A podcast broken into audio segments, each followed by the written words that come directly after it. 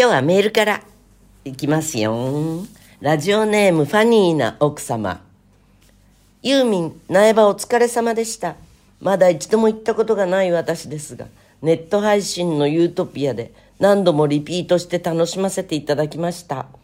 ここ数年のライブ配信では、ねちっとした感じの哲郎さんのギターにやられています。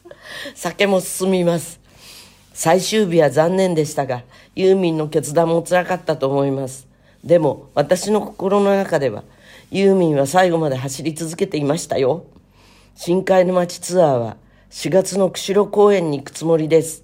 ユーミンとメンバーの皆さんのことを春の北の大地で楽しみに待っています。そうね、あのー、辛い、辛いっていうのとも違ってね、ま先々のことまで、あのメンバーたちの状況もこうイメージしないとまずいなっていうとこだった。でちょっとあの本当にね最終日もう準備してた人には全く申し訳ないけど苗場最終日と深海の町ツアー鹿児島公演。ごめんね。でも鹿児島公演は振り替えになってます。あのそうだよね。やっぱりそこに行くっていうことでのいろいろな準備。あるものね。あの精神的な準備だってあるしね。そこにみんなお金払ってる。足を運んでるんだと思うんだ。精神的なことに。いやでもそれをカバーしてあまりある。ものを必ずやお届けしますから。えー、週末はね福岡。私は花粉がずっとすごくてもう苗場の最後ぐらいから花粉かな。まるであの花粉の鼻詰まりがねオミクロンをブロックしてるかのような。それがずっと抜けないんですよ。えー、っとだから福岡にこの喋ってる時はまだ行ってないんだけどよく東京に引っ越して花粉が出たって人の話聞くからね。関東に。あのその方があれかも。あのこっちの方がきついかも。意外に九州に行ったら上陸したらケロッと治ったりして。えー、といろいろなことが自宅待機になった分家事もいろいろあってね。あの刻みうどんにはまった。なんすか刻みうどん？きあのね。刻むの。うどんが細かいですか？うんうんうどんをうどんはねうどんはきじ自ら刻んでないけど あのあれあの 油揚げ。おきつねさん。油揚げとあとネギ。ネギはねできれば九条ネギがいいね。京都っぽいおうどんだから。茅野屋の出汁を使ってるんだけど。パックの。でお出汁を取っておいてそれに割と少なめに人弁の つゆを使ってだからお出汁の味が深いと塩分は少なくて済むし色も濃くならなくていいんだけどそれで細く切っておいたあの斜めに切ったおネギいっぱいと油揚げ？でねうどんはなぜかね稲庭うどんが好きなんですよ。いろんなうどんでできるんだけど稲庭うどんって美味しいね。優れてるわ。あの乾麺でですけどもちろん。で3分ぐらい茹でておいてあの作っておいたお出汁を入れたお丼の中にこう茹でたてのうどんを泳がせてっていうか入れてでまあ食べるわけなんですけどね。きっかけがでいやきっかけはちょっとまああの休まるじゃない。胃とか。でシンプルな方がいいから。あのおうどんもいろんなもの入れて煮込みうどんとかする時あるんだけどあの本当具も少なくシンプル。だけどおかずに何がベストマッチかなと思ったらコロッケなんですよ。コロッケ合うと思わない？キャベツもいっぱい刻ん確かにあでおいての立ち食いそばとかうどん屋でうん乗せるあれでコロッケってなんかねあのコロッケ乗せるのあるって聞くね。天ぷらだけじゃうんうんそれでねある日コロッケを買おうと思っていろいろあの買い出しの時にもう夕方結構行ってた頃にコロッケ買うのなら早めに買わないと売り切れたりなんかもしてるよなと思いながら。デパ地下の猿コロッケ屋さんに並んだんですよ。もう3人すでに前に並んでて。でガラスのケースが結構近くならないと光って見えない。でも大体並ぶ前にそーっとこう遠目にあれあれとあれがいいかななんて。それでじゃがバタコロッケっていうのが一押しみたいな感じであの上りがちっちゃい上りが立ってた。あ美味しそうだなと思ってだんだん晩が近づいてきたらもう残り少ないじゃん。そそしてついに私のところになったら2個だけになってた。でそれ2個買おうと思ってた。ああよかったとは思ったんだけど後ろに並んだ人がね「ああれ美味しそうだね買おう」とかって言って。私のところで終わるんじゃん。それで私今あの宮川大輔式のあの赤いフレームの素通し眼鏡をかけてるんだけどこれ結構目立つよなって。あとコロッケ買う時とかやっぱりこれを2つととか なんでエビホタテカツを2つとかって言う言うじゃない。もう一生言われるかな。ユーミンが買ってっちゃったよって。もうなくなっちゃったって。まあネタだろうけどトピックっていうか楽しいだろうけどなんかあのいたず いたずらにががめつい人みたいな。風評のままずっと漂い続ける。みたいな近況。梅の写真も撮られてうんえっ、とね、だえー運動量をあれするのにあのショッピングモールとかに行く時は歩いてました。その途中で、えー介護施設的なあたりであのあなんか勾配がほんの数輪咲いてるなっていうのが目についたんで思わず撮ってしまいました。どうもよく見えないと思ったら素通しの眼鏡で。私あの赤いあのシニアグラスもねフロントホックの。同じ赤じゃないよ。30代女性マナナユーミンこんにちは。人生で初めてラジオにお便りを書いています。ユーミンの大ファンの母から生まれユーミンの曲で育ち物心ついた頃には母と熱唱しユーミン英才教育を受けて育ちました。偉いぞ。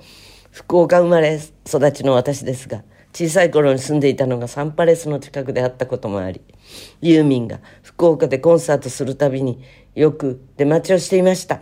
未だにユーミンが車の中から窓を開けて小さかった私に手を振ってくれたことをよく覚えています。そんな私は2年前にスイスに嫁ぎ日本を離れました。慣れない生活の中ですぐにコロナが始まりなかなか日本に帰れなくなり不安や心寂しいことも多々ありました。そんな時ユーミンの曲を聴いて元気をもらったり心を落ち着かせたりなんだか母が近くにいてくれている気持ちになりユーミンの曲は私にとってお守りみたいな感じです。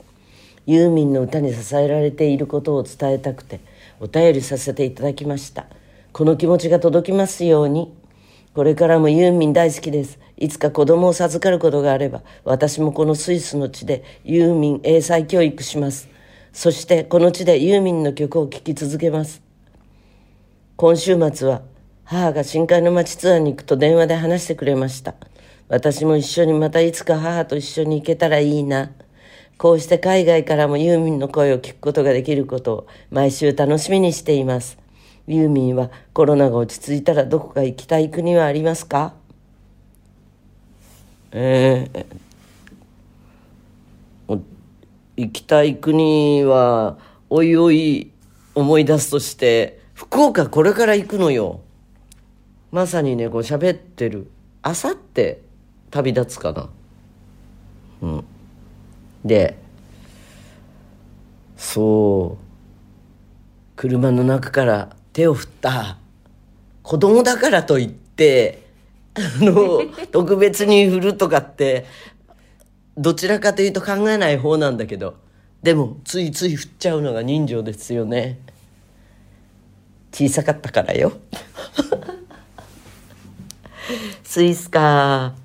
スイススイスはねえー、っと行ったことあるのはあチューリッヒとバーゼルバーゼルは時計のお仕事でねお仕事というか半分ご招待いただいたような感じで服部聖光さんバーゼルワールドっていうあの時計の見本市大人の遊園地みたいな感じでね世界中の時計がバーゼルに集まります。えー、バーゼルっていうと私があの小学校の時初めて洋菓子屋さんができて町にちゃんとした。それがバーゼルっていう名前だった。うん。で行ってみて分かったんだけどやっぱお菓子の国だね。お菓子の国っていうのはあのお菓子で有名っていうかバーゼルで修行をする人が多いみたいよ。あとスイスチョコレートってぐらいでいい上質のチョコレートがねあのあったりあのいる。川が何本かあって橋を渡るたびに違う国になるのが面白かった。スイスからフランスになったりドイツになったり。ちょうど国境にある町でしたね。スイスか。永世中立国って習ったもんね。でも平和すぎてあの病んじゃう人もいるとかっていうのも聞くけどもう今この大変な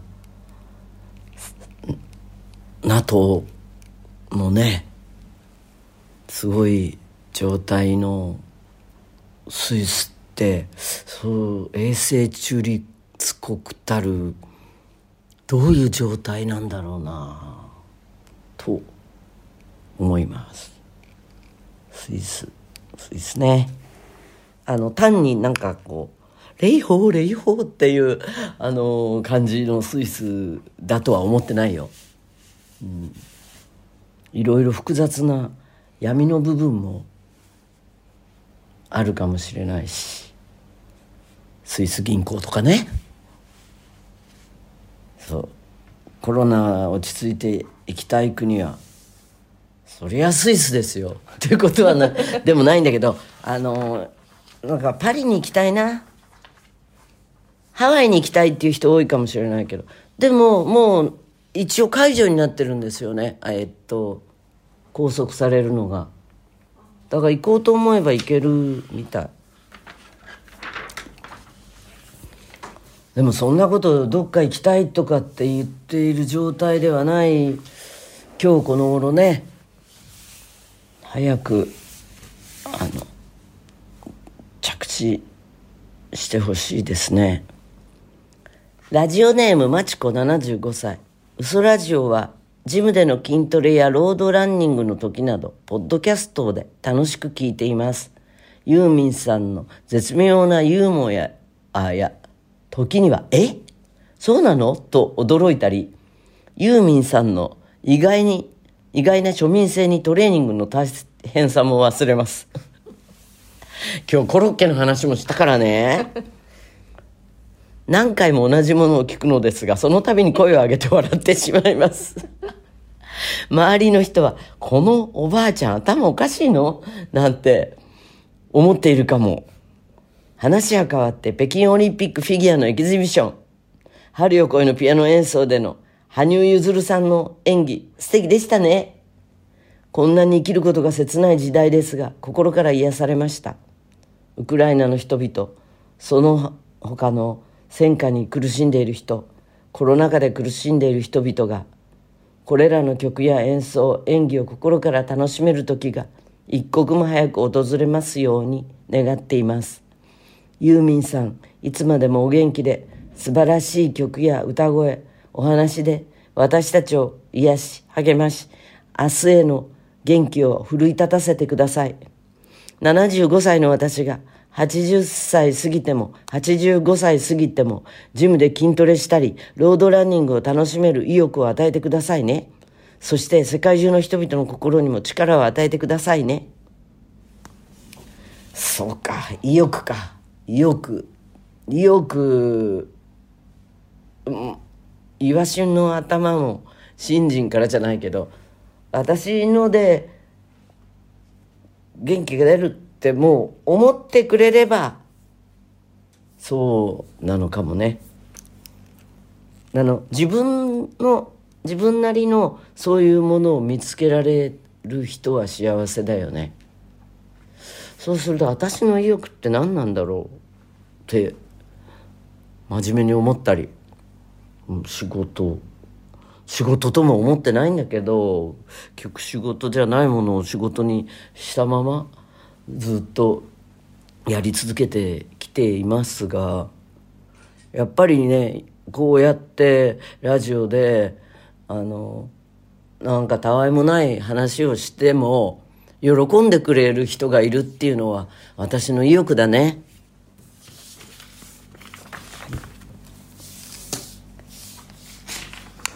次は結構ね長いお便りですよメールですよシールクラブで当選して電話でもお話ししました。川崎のケロヨンさんからメールが届きました。シールとはまた別のお話です。ご紹介しましょう。ユーミンこんにちは。苗場が終わると春。毎年必ず苗場が終わるとすぐに暖かくなりますね。今日は2月最後の日でした。手帳をめくって3月を見てぎょっとしました。すごく苦しくなって涙が出てきました。今年の11日はあの日と同じ金曜日でした。私は学校で働いています。学校って曜日によって流れる空気感が違うんです。金曜日は一週間頑張って疲れた。でも明日は休みだ。嬉しいな。っていう空気が流れます。そんなほっとする時間のはずだった2時46分でした。あの時は仙台の小学校で働いていました。今は東京の学校で働いています。東京にいるとあの時を分かち合える人がいません。もちろんあの時さと笑って振り返ることができません。だからか私の中であの日の苦しさはあまり減っていきません。ニュースでウクライナの人たちの様子が映ります。泣いている子供絶望的な表情の女性。11年前の私たちが重なります。地震なんて戦争に比べたら大したことないですよね。戦争の方が恐怖感は凄まじいものですし。ずっと襲い続けるものでしょうから比べることはおかしいことです。分かっているのですがなぜか重なります。毎年11日は仕事を休んだり2時過ぎたら時計を絶対に見ないようにしたりいろいろ対策をして涙が出ないようにしてきました。それで何とか乗り切っていたのですが今日はダメでした。金曜日だ。って気がついたらどんどん心がきつくなりました。多分私と同じように今年の11日が金曜日だと気がついて辛くなる人が何人もいると思います。みんなそれぞれに何かがあったんだと思います。なんだかまとまりない文章になりました。誰にも言えない気持ちをユーミンにメールするのは違うような気もしますがラジオで読まれなくてもいいのでこんな気持ちの人間もいるんだってユーミンに知ってほしいなってなんかそんなずうずしいことを考えついてしまいました。終わりです。いやそんなことないよ。あのラジオってそういう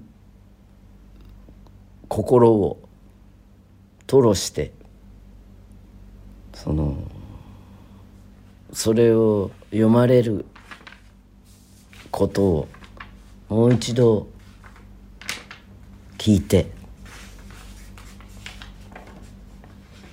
薄皮をこう剥がすようにあの頑張った思い出にしていけるメディアなんじゃないかな。震災の時とかもラジオでいろいろな力をもらった人多いと思うし特定のあの誰の歌とか何のお話とかっていうことじゃなくてもそういうものがこうたくさんたくさん集まって、えー、優しいバイブスをね届けているんじゃないかな。えー、苦しい思いをした分優しい人間になれるんだねだからあの遠い国の戦争の様子でも身近に引き寄せてあのシンパシーを持って見ることができるっていうか、うん、思いだけはこう抱きしめてあげられる人になってるのかなと思います。あのどんどんそうならないといけないよね。何にも具体的には何にもできないんだもんね。みんなせめて気持ちだけはそういうあの想像力を豊かにおもんばかれる人になっていきたいものですということで、深海の街ツアー第2期もスタート。え、お互い強い心でしなやかに行きましょう。また来週。